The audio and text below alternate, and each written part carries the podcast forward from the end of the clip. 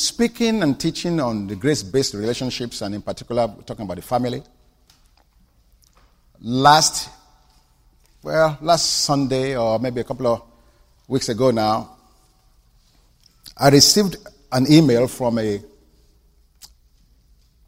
pastoral network that alerted me to an event that's about to take place this next Tuesday. That's very, very important in the life of our nation. And it's interesting that God had already had in this way, doing these teachings on the family, when this information came to me. And that is on Tuesday, April 28th, the United States Supreme Court will hear the arguments to decide whether to allow homosexual couples the right to marry no matter where they reside, or whether the states will have the right to say that marriage is only between a man and a woman.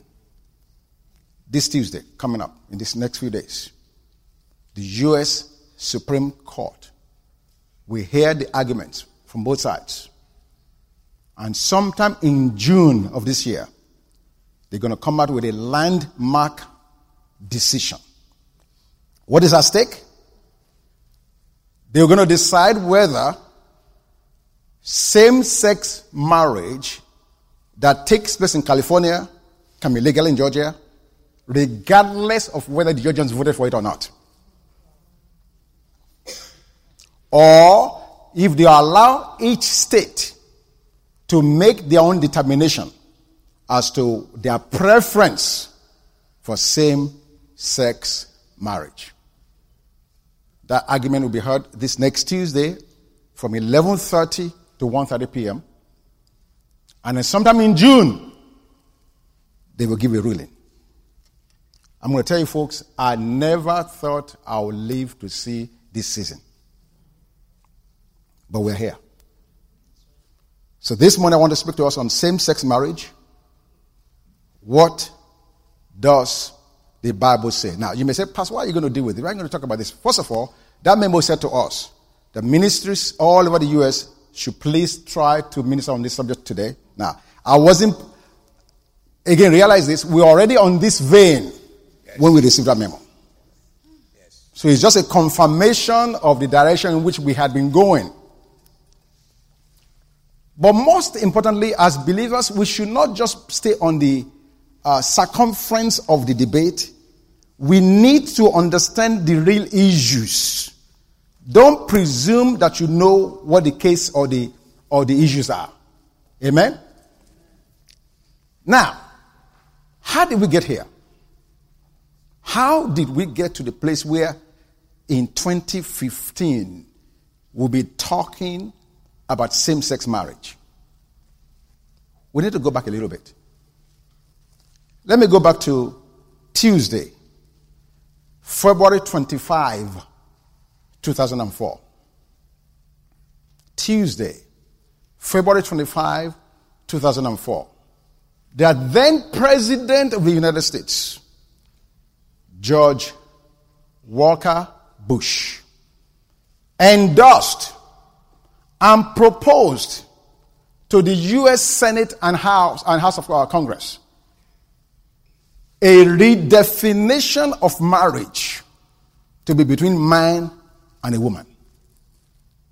Actually, he made this statement from the Roosevelt uh, room of the White House. I mean, after I got all, I had to go back and do all this research. He actually made a proposal.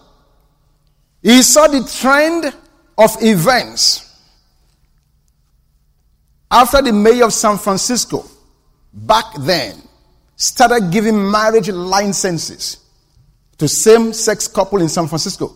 George Bush said, wait a minute. If we don't do something now, we have a bigger devil to fight later. At the time he made the statement, in February 25, 2004, he, George Bush, had the Republican majority in the Senate and in Congress. Now, just so you understand, it is a difficult task to make an amendment to the US Constitution. It is very difficult. Two steps involved in the process. Number one, he must have majority, no, not just majority, I'm sorry, two third majority, both in the Senate and in the Congress. After which now that decision must be ratified by three fourths of all the states in the Union. In that case, 38 states must now sign on if it passes the Senate and the Congress. Are you following me so far? I make, I'm being very slow. I'm being very deliberate. So it's very difficult. So difficult, it's only happened 17 times in 215 years. The last time being in 1992. Are you following me? Two step process, very difficult, only happened 17 times in 215 years, and the last time being in 1992. So the senators and the Congress said, wait a minute, we won't need this. We won't need this. It's too difficult. Even though it's doable, it is doable. But they recommended at that time that it would be tough medicine for a simple problem.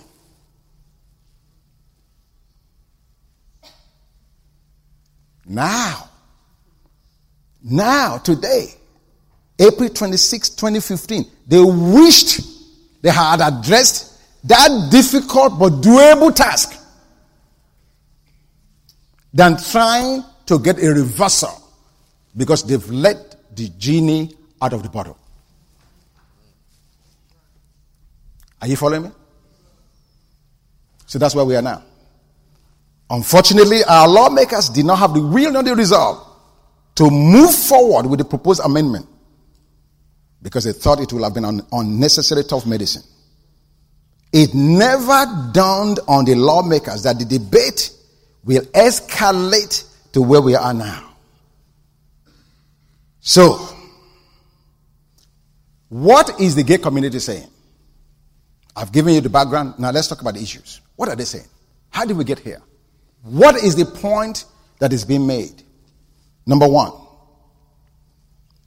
the gay community is saying, number one, they are made that way. Number two, they are also saying that homosexuality is of no harm to the participants or anybody else. Number three, they're saying if it fits right to those involved, it's nobody else's business. And number four, they're saying it's just a matter of their own civil rights. Four major things. There may be other issues around us, but these are the four pillars of the argument of the gay community. Number one, that they are born or made that way. Number two, that homosexuality is of no harm to the participants or anybody else. And number three, if it feels right to those involved, what's your business? And number four, that is a matter of civil rights violation. Let me take it one at a time. And then we're going to go back and see what the Bible says about it. Number one, the issue of being made that way.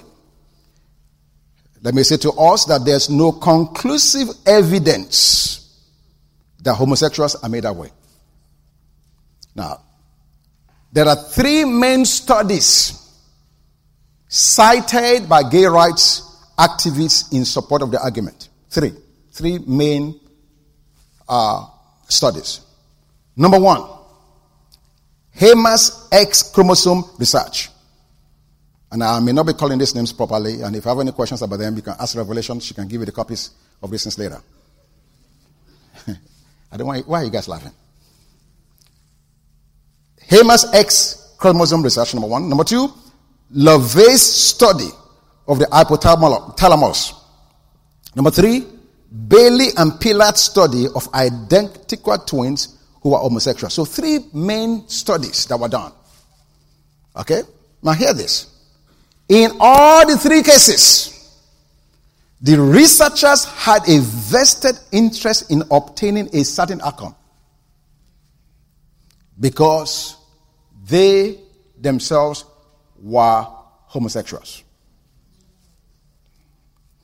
More importantly, their studies did not stand up to the scrutiny of other scientific researchers. Also, the media typically do not explain the methodological flaws in these studies and typically oversimplify the results.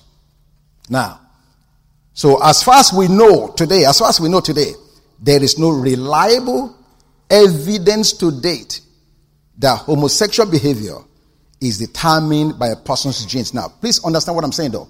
There are, there are reports or studies done that says that is the case. I just cited three of them.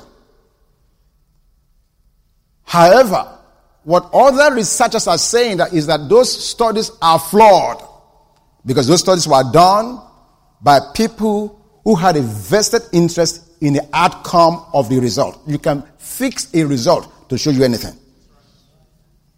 Okay, so that's, that addresses the case of being made that way. Let, let, me, let me add this. Let me add this to that. Let me add this to that.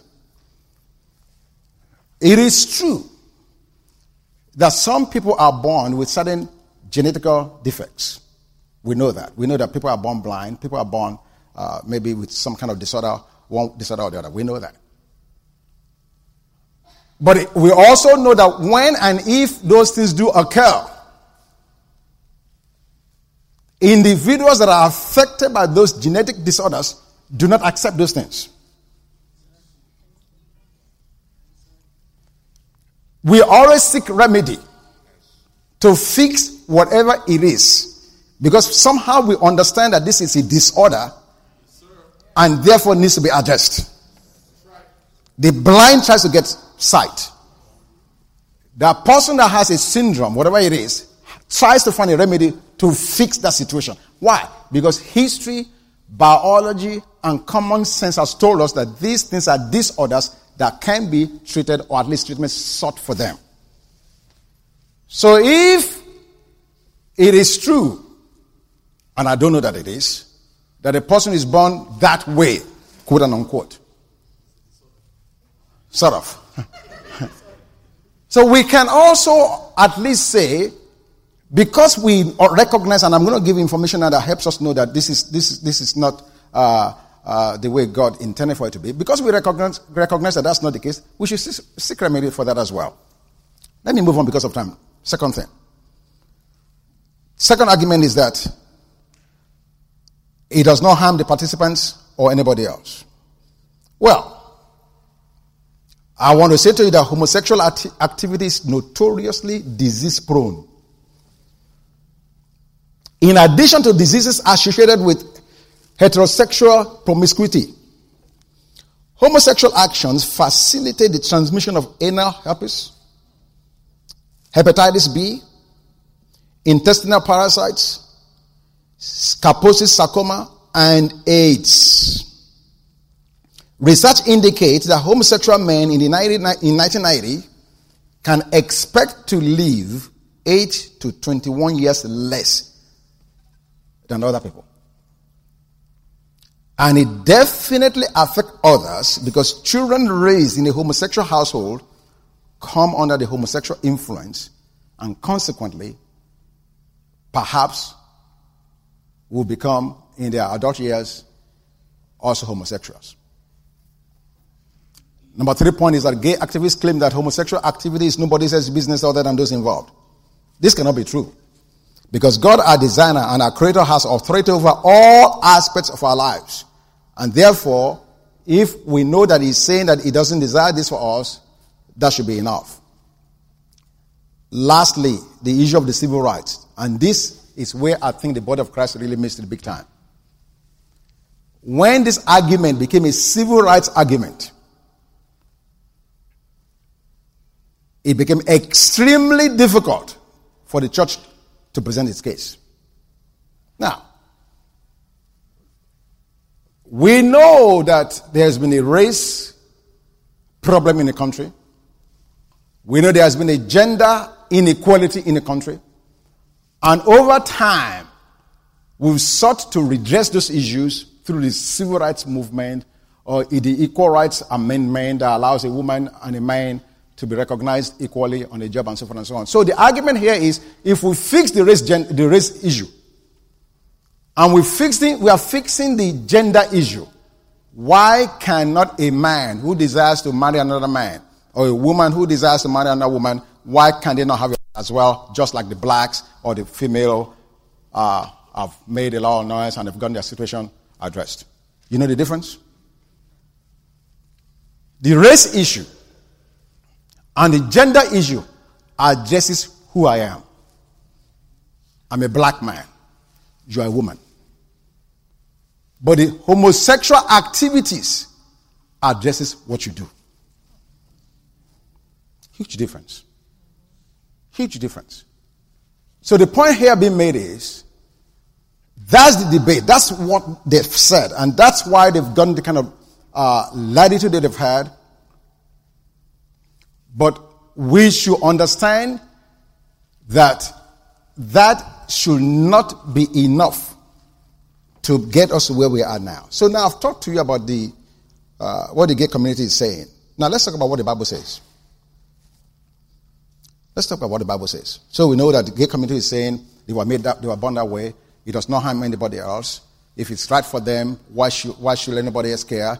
And lastly, that it's a civil rights thing. Now, let's talk about what the Bible says. Number one. Well, let's actually go there. Matthew chapter 19. I just realized I've not read the scripture. Matthew chapter 19.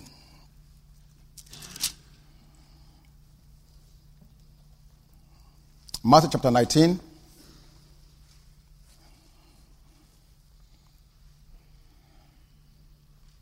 Verse 3.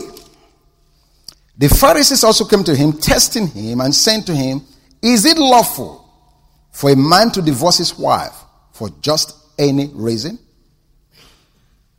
Now they're asking Jesus this question. So he responds to them in verse 4.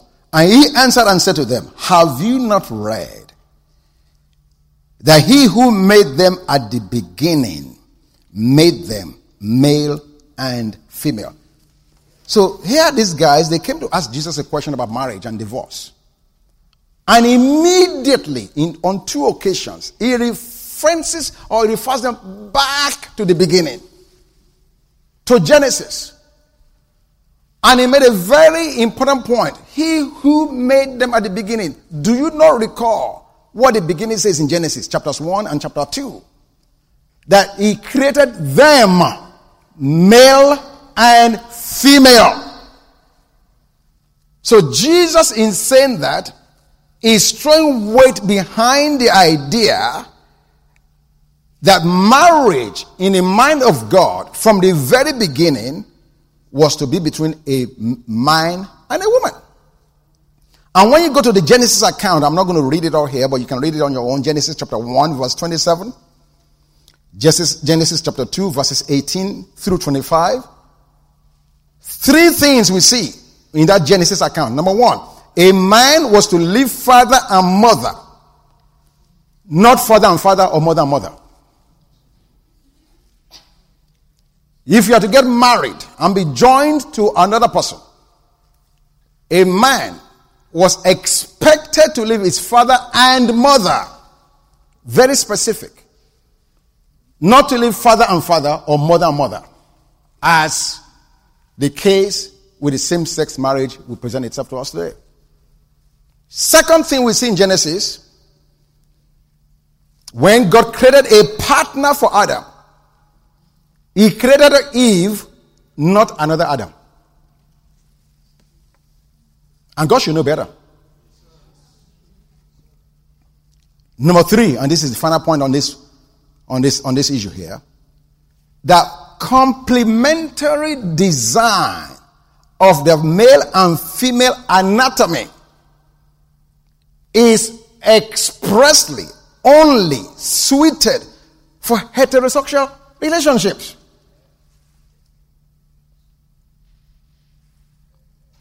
Very plain. Hello? Now, that's what Jesus said. Now let's go back and see what the other scriptures say about the same subject. Romans chapter 1. Romans chapter 1, verse 26, 27. And the way this is going now, I can almost say I'm going to have to take about 15 minute questions from you guys at the end. Because you guys are looking at me very, very funny. Romans chapter 1, verse 26. For this reason, and this is Paul speaking, God gave them up to vile passions. Even their women exchanged the natural use of what is against nature. Likewise, also the men, living in natural use of the woman, burning their lust for one another. Men with men committing what is shameful and receiving in themselves the penalty of their error, which was due. First Corinthians chapter 6. 1 Corinthians chapter 6, verse 9. Do you not know that the unrighteous will not inherit the kingdom of God? Do not be deceived. Neither fornicators, nor idolaters, nor adulterers, nor homosexuals, nor sodomites, nor thieves, nor covetous, nor drunkards, nor revilers, nor extortioners will inherit the kingdom of God. First Timothy. First Timothy chapter 1. Verse 8. But we know that the law is good if one uses it lawfully. Knowing this, that the law is not made for a righteous person, but for the lawless and the insubordinate, for the ungodly and for sinners, for the unholy and profane, for murderers of fathers and murderers of, father, of mothers, for manslayers, for fornicators, and for sodomites. On and on and on it goes. Amen? These passages indicate that homosexual acts and the passion are unnatural, they are shameful, and they are contrary to sound doctrine. Now, one more thing the Bible says about this, that, and then I'm going to move on to the other part of this message. People ask the question why is this area, why, why is the body, so, the body of Christ so agitated about same sex marriage issue? Why, why is it such a big deal? If it's a sin that's shameful, that's unnatural, that is vile, why is it any more shameful or any worse than other sins? I think that's a legitimate question, isn't it? Sin is sin. So why is this much, why is it getting more radar time, more attention than other sins? Very simple. This is the one sin that stops the plan of God for procreation in its tracks.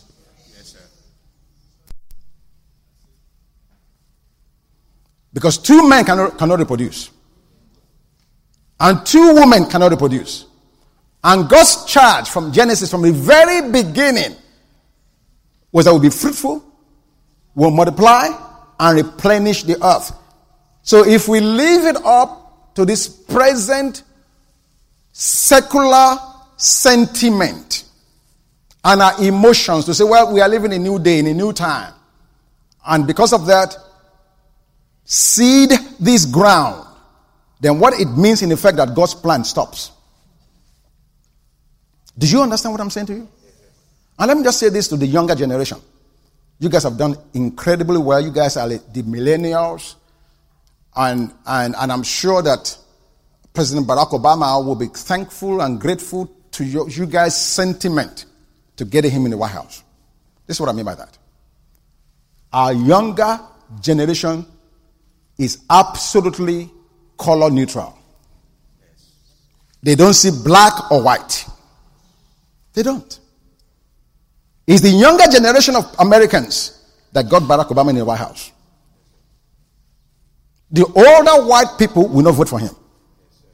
But the younger ones do not see the color prejudice and, uh, and, and issue the way the older generation see. My generation up. God will have to help us. My generation up, everything is in black and white, male and female.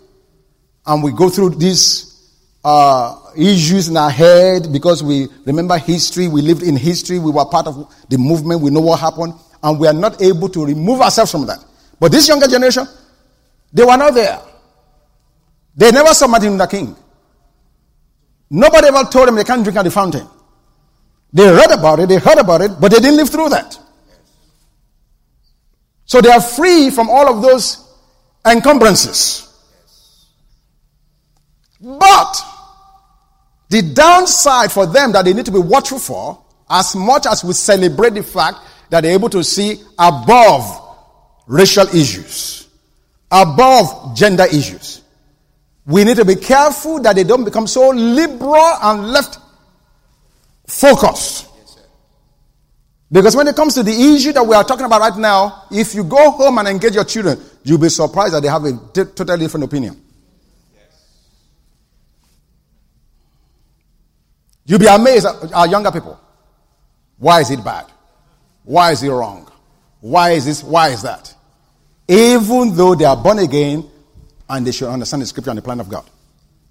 But they live in a society, in an age that is totally different from us. And we must recognize and acknowledge that. And help them to understand what God is saying and why it's important for them to follow God and not their sentiments and not the current, not the current opinion that's going on around them. Amen?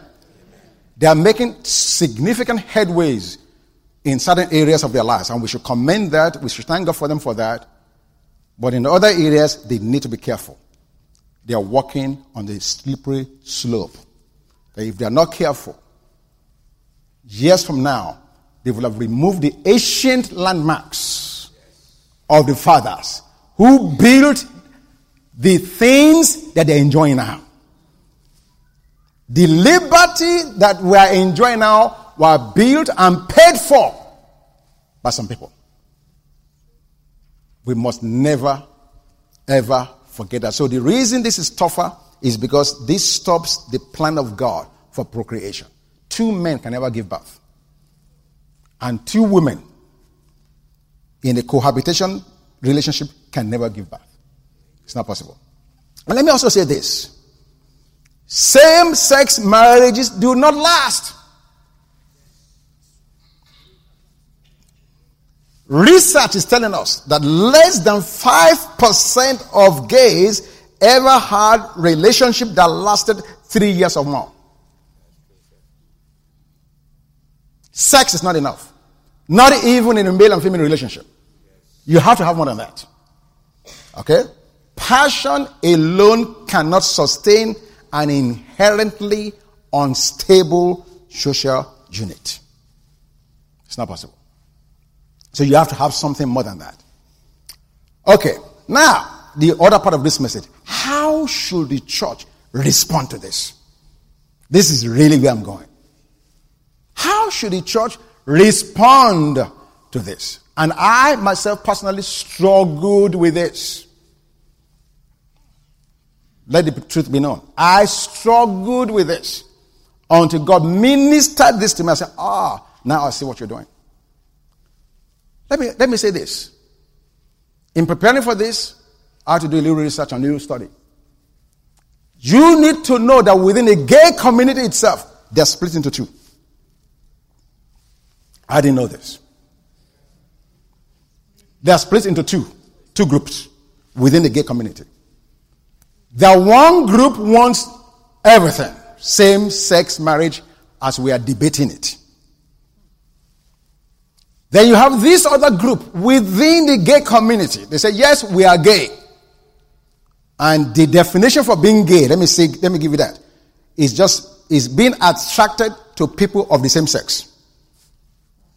Say, we are gay. However, for this other group, however, even though we are gay, we have a fear of God. We have seen the scriptures and we cannot explain or dance around what God is saying, we know that any kind of homosexual activity, man to man or woman to woman, is wrong. Therefore, we are we maintain our being gay, but we are going to be celibate. Did you hear what I just said?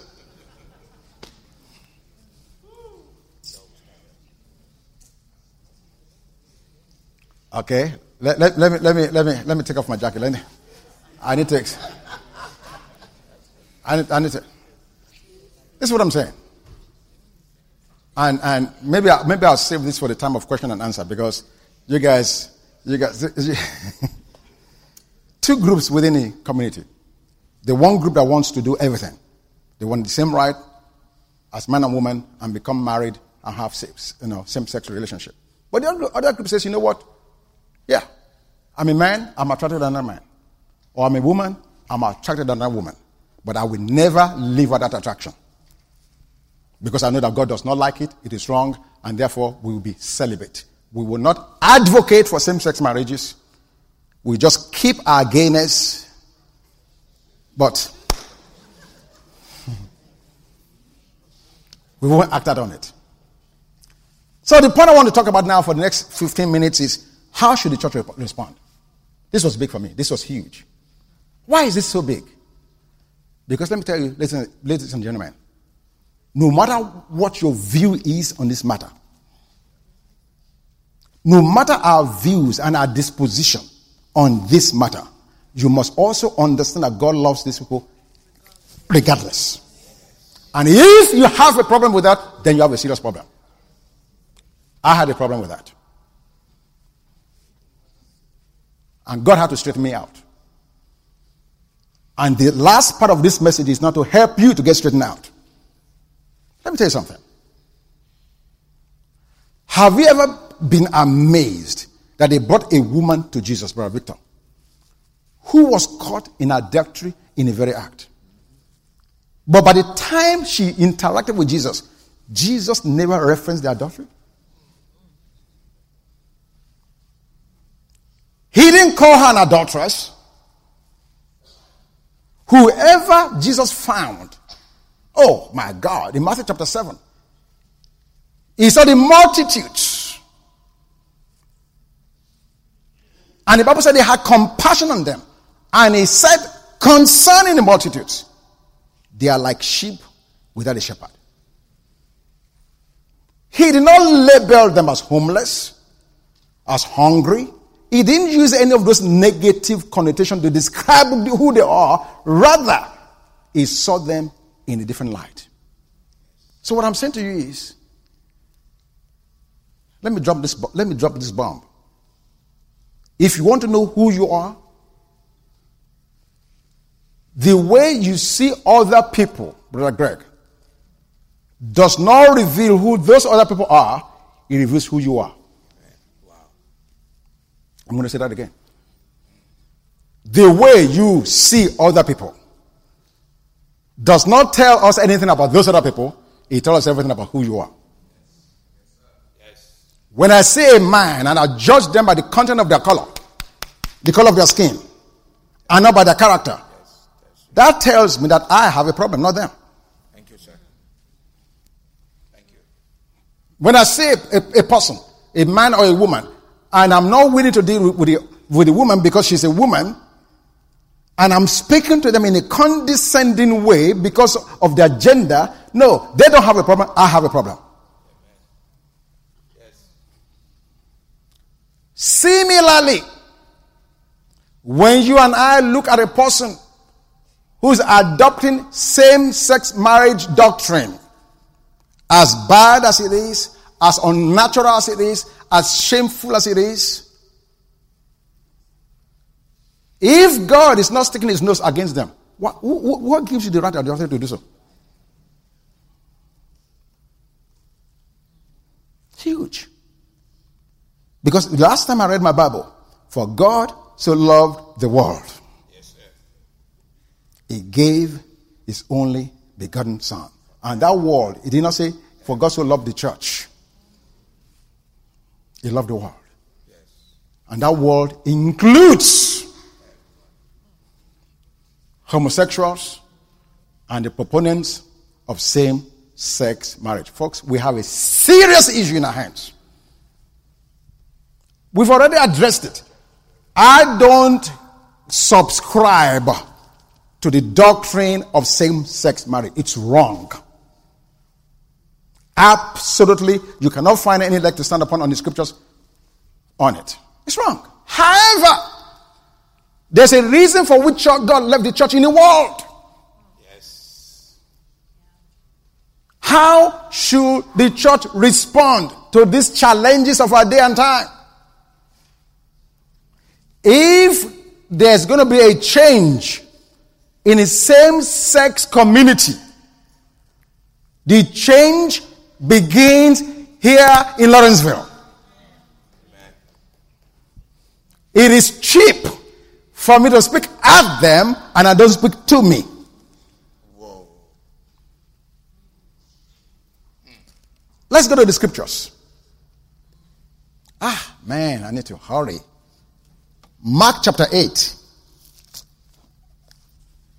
How should the church respond? First, we need to understand from the scriptures in Second Corinthians chapter 10. Don't turn there, don't turn there. The Bible says very clearly that the weapons of our warfare are not carnal, but that they are mighty through God to the pulling down of strongholds. Verse 5 says, casting down all imaginations. Casting down all imaginations. And every thought that exalts itself against the knowledge of God. So the first thing you and I must recognize this, we are in a spiritual formation. It's a spiritual warfare. You, you, you should not be trying to talk spiritual through natural means. I cannot debate with a person that's given to that kind of thinking of same sex marriage and think about an argument. I will win them over. An argument will never be enough. Never. We are wrestling against spiritual powers and heavenly wickedness in high places. So it will never be accomplished through a debate or through argument. Never. The weapons of our warfare are not carnal.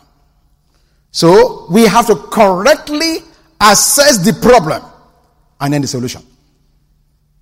And I'm going to give that to us in a minute. We have to correctly assess the problem. What is the problem? Because if I don't know what the problem is, I'll be doing the wrong thing. Let me give an example. A young lady comes to a restaurant.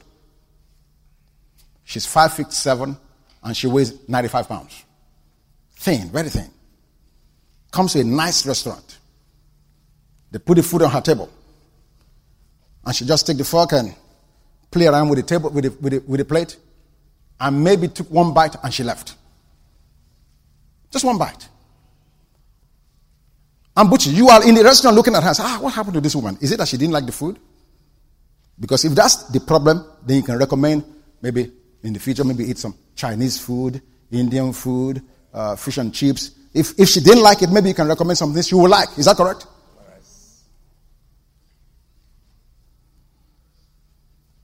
Or perhaps you say maybe she's just full. Maybe she just she lunch was not it's not her thing. Maybe dinner will be better. And then you offer her dinner. Until somebody tells you that the woman is anorexic. Okay, do I need to say that word again? Anorexic? You know what it means? Just to make it plain. A person that's anorexic means that they have a fearful, they have a fear of being fat. And when they look in the mirror, even though they are 95 pounds, they are seeing themselves at 900 pounds. Oh, you didn't get it. When, when she looks in the mirror, even though she's truly only 95 pounds, the image she gets in her head is, I'm 900 pounds. Therefore, when she sees food, she sees food as an enemy. A phobia that will get her to become larger. This is a true, true, true condition that's happening even right now as we speak. So for a person like that, trying to recommend Indian restaurant, or Chinese restaurant or eating lunch or dinner, even though your recommendations are well placed, will never sort the problem out. The only way you can help a person like that is they have to have a correct image of who they are. Instead of seeing themselves as 900 pounds, they need to see themselves as 95, what they really are. Yes, this is the point I'm making, and I'm going to give us scriptures in a minute and close this thing out. The church's response to same sex marriage in the past had been the argument this is wrong. You need to be gay. You need to be straight. You need to do this. You need to. In fact, some people go and find, they, they say a gay man, they go and find, they go and give them three girlfriends. I say, listen, these are beautiful women. What's wrong with you? Can you see?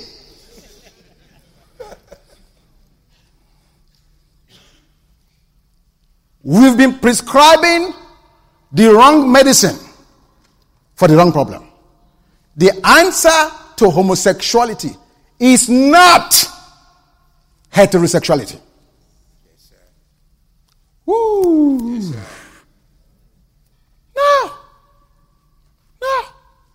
Now, when they get the answer, when they get the solution corrected, automatically they get they start getting attractions to opposite sex people. Yes. But to use that as a starting point for remedy is wrong. Our goal should never to try to make same-sex people straight people. Wrong approach. Wrong approach. Oh, now I got your attention. Mark chapter 8. I got your attention now.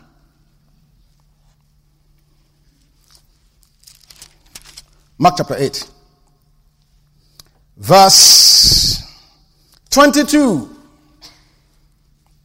This is the crux of this whole message now. Then he came to Bethsaida and he brought a blind man to him and begged him to what? Say that again, please. To do what? Abba. Are you sure that's what it says? Yeah, that's what it says. Notice who are they bringing to him? This is not a rocket science test, it's not a deep test. I'm asking a simple question. Please give me a simple answer. Who are they bringing to him? Thank you very much. Why did, not, did they not bring the blind man to him and said, Give him sight? Notice what they asked him to do. They brought the blind man to him and begged him that he what might touch him. We don't want him to just have sight, Greg. We want you to touch him. Having sight is a fraction of the problem. But Jesus, if he can get you to touch him, he will not only have his sight restored, he will be made whole. Our problem in the church is we've been trying to get the same sex people to be straight, a fraction. But if we can bring them to Jesus and let them be touched by Jesus, they will not only be straight, they will have received all that Jesus is, and the message is totally changed. Now, let me read on. Look at what he did. Look at what Jesus did. So he took the blind man by the hand and led him out of the town. Why would he do a thing like that? Why did Jesus lead the man out of town? He took him away from the mainstream religion. Because he understood that the mainstream religion was part of the problem. Oh my God. And as long as he kept him in town with the mainstream of the religious people, the man will never get what he needed. Folks, some of the same sex people, if we could get them out of our environment, out of our churchianity lifestyle, we see we, we get a lot more result. But let me go on. Let me go on here. Let me go on really quickly because of time. Verse 23. So he took the blind man by the hand and led him out of the town. And when he had spit on his eyes and put his hands on him, he asked him if he saw anything. And he looked up and said, I see men like trees walking. Now, when you read that in the Greek, let me read one more verse, then I can explain this. I see men like walking. Uh, yeah. Verse 25. Then he put his hands on his eyes again and made him look up, and he was restored and saw everyone clearly. In fact, that verse 25 helps explain verse 24. What happened in verse 25? The Bible says he saw everyone clearly. What's the implication? In verse 24, it's not that he did not see at all. Yes. At the first touch, most people interpret this verse and say, well, they need, this, this man needed a second touch from Jesus to be healed. No, that's not true. That's not true. I'm going to tell you what, what, what Jesus is doing here in a minute. But verse 25 says he saw everyone clearly. Indication is in verse 24, he saw, but did not see everyone. Jesus told us in Matthew 22. They asked him the question What are the two commandments of the law? Love the Lord your God with all of your heart, your mind, your body, your soul, and your spirit. And the second is like the first love thy neighbor as yourself. What's going on here? In verse 24, the man saw Jesus, but he saw everybody else in a distorted image. God, I see you. I can reckon with you. You just help me. But all these other people, I see them as men. I, see them. I see men as trees walking. If I was to ask us this question this morning, many of us will say we love God. We can understand that. But do you love Renee? Uh, I have a question about that. Do you love Bank? I'm not sure. Do you love Victor? Sometimes. God, yes, all of the time. But the other men, I see them as men, as trees walking. Yes. In other words, oh my goodness, God help me explain this. The first touch he got, he saw Jesus, but saw everybody else in a distorted fashion. They are a problem. They're a hindrance. They stop me. They don't like me. They talk about me. They gossip about me. Uh, Jesus, yes, you I can relate to. But these other people, I don't know. I'm not sure about them. Jesus said, Ah, you see men as trees. You see them as a hindrance, as a stomping ground, as something that obstructs you. You need a second touch. Because in this economy, you not only love God, you must love people. So the second time around, when Jesus touched him, he said, I see everyone clearly. Which means now Jesus, I not only love you, but I love Marie, I love Mary, I love Daniel, I love Greg, I love Bushy. I not only love you, God, but I love everybody else around me. I can see clearly now. Because Jesus did not want him to have a touch. He didn't just want to heal his eyes and not his soul. Yes. He didn't just want to allow him to see physically, but not be able to appreciate all the other people God has put around him. That's the problem with the church. We love God, but these homosexuals, hey! So we have one touch, and we need a second touch. Because we will never be able to reach them yes. if we truly don't have the love of God in our heart yes. that is demonstrable in the way we relate to them. Yes, you will never argue a gay person into the kingdom of God or to change the of his ways if they don't see the love of God in you. Don't bring them the law, bring them love.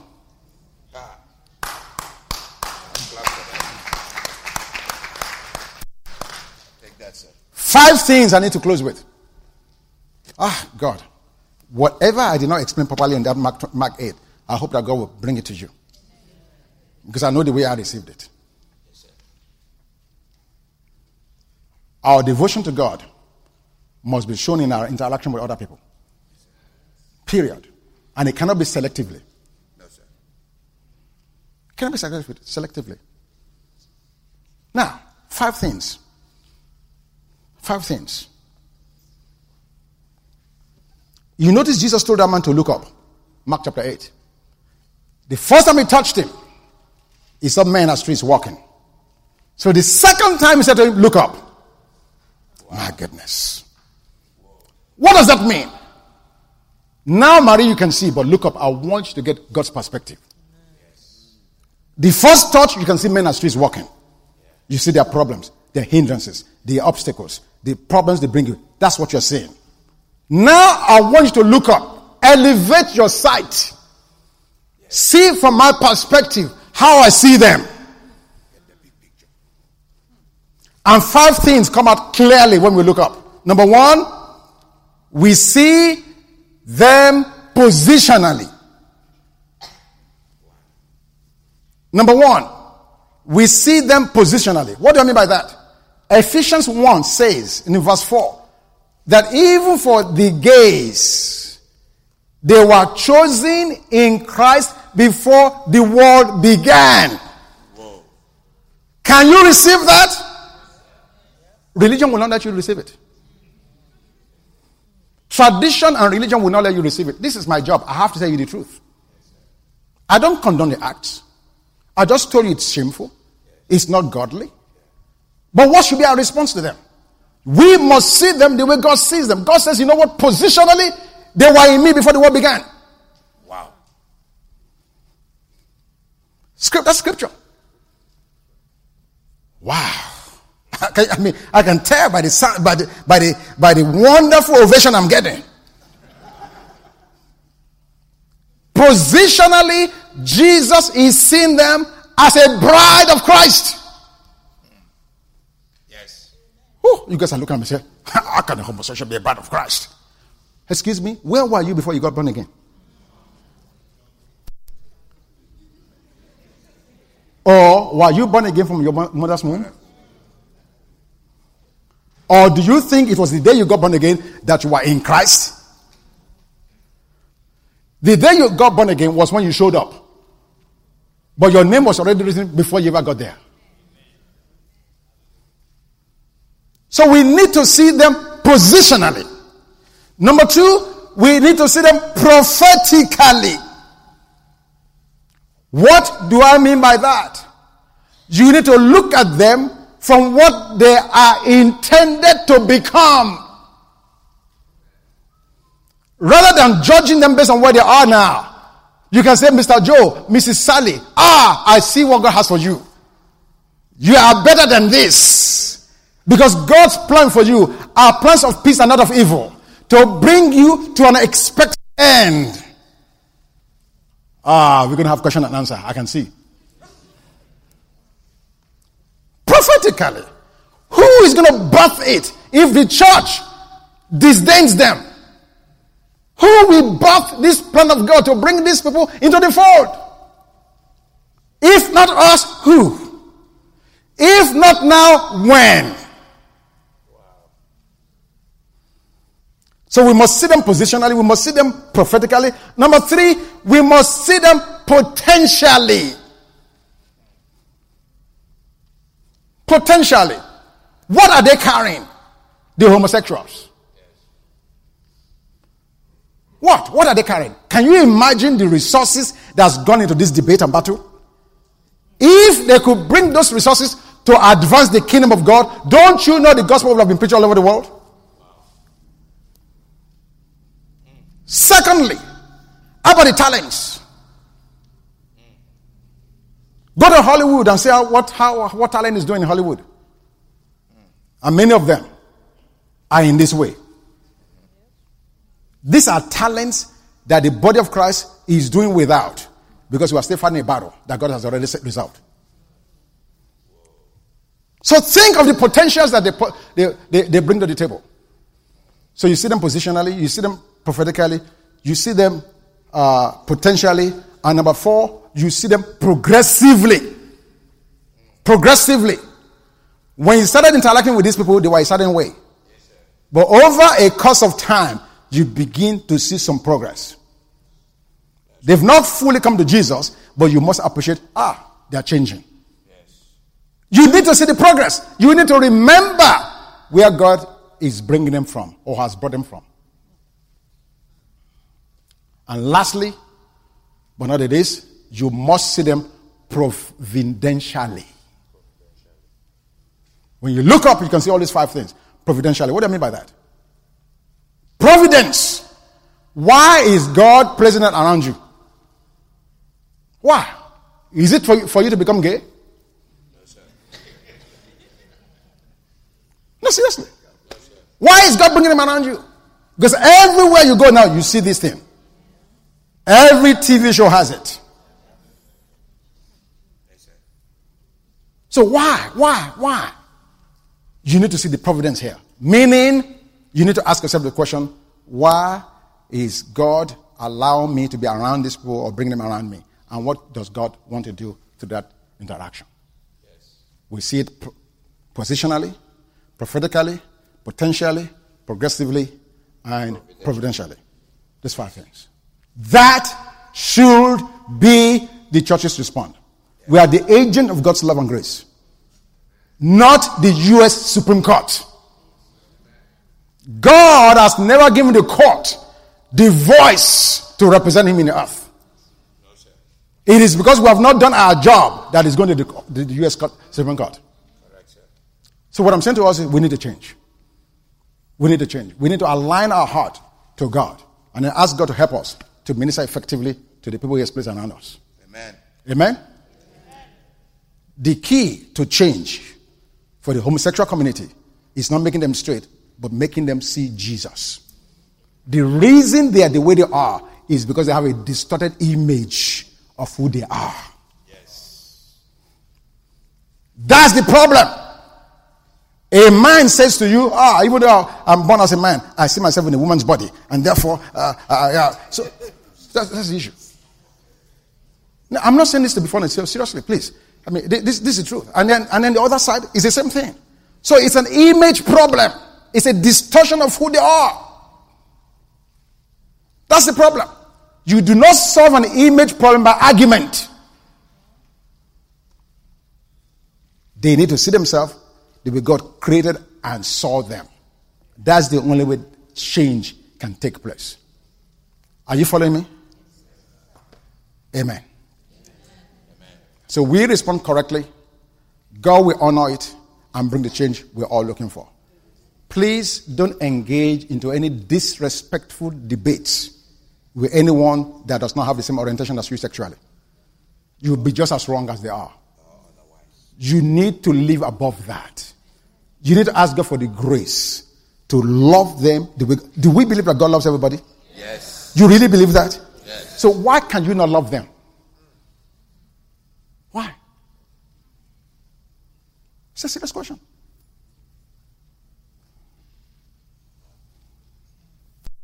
It's easy. Is the way is the cop out to put the onus on them.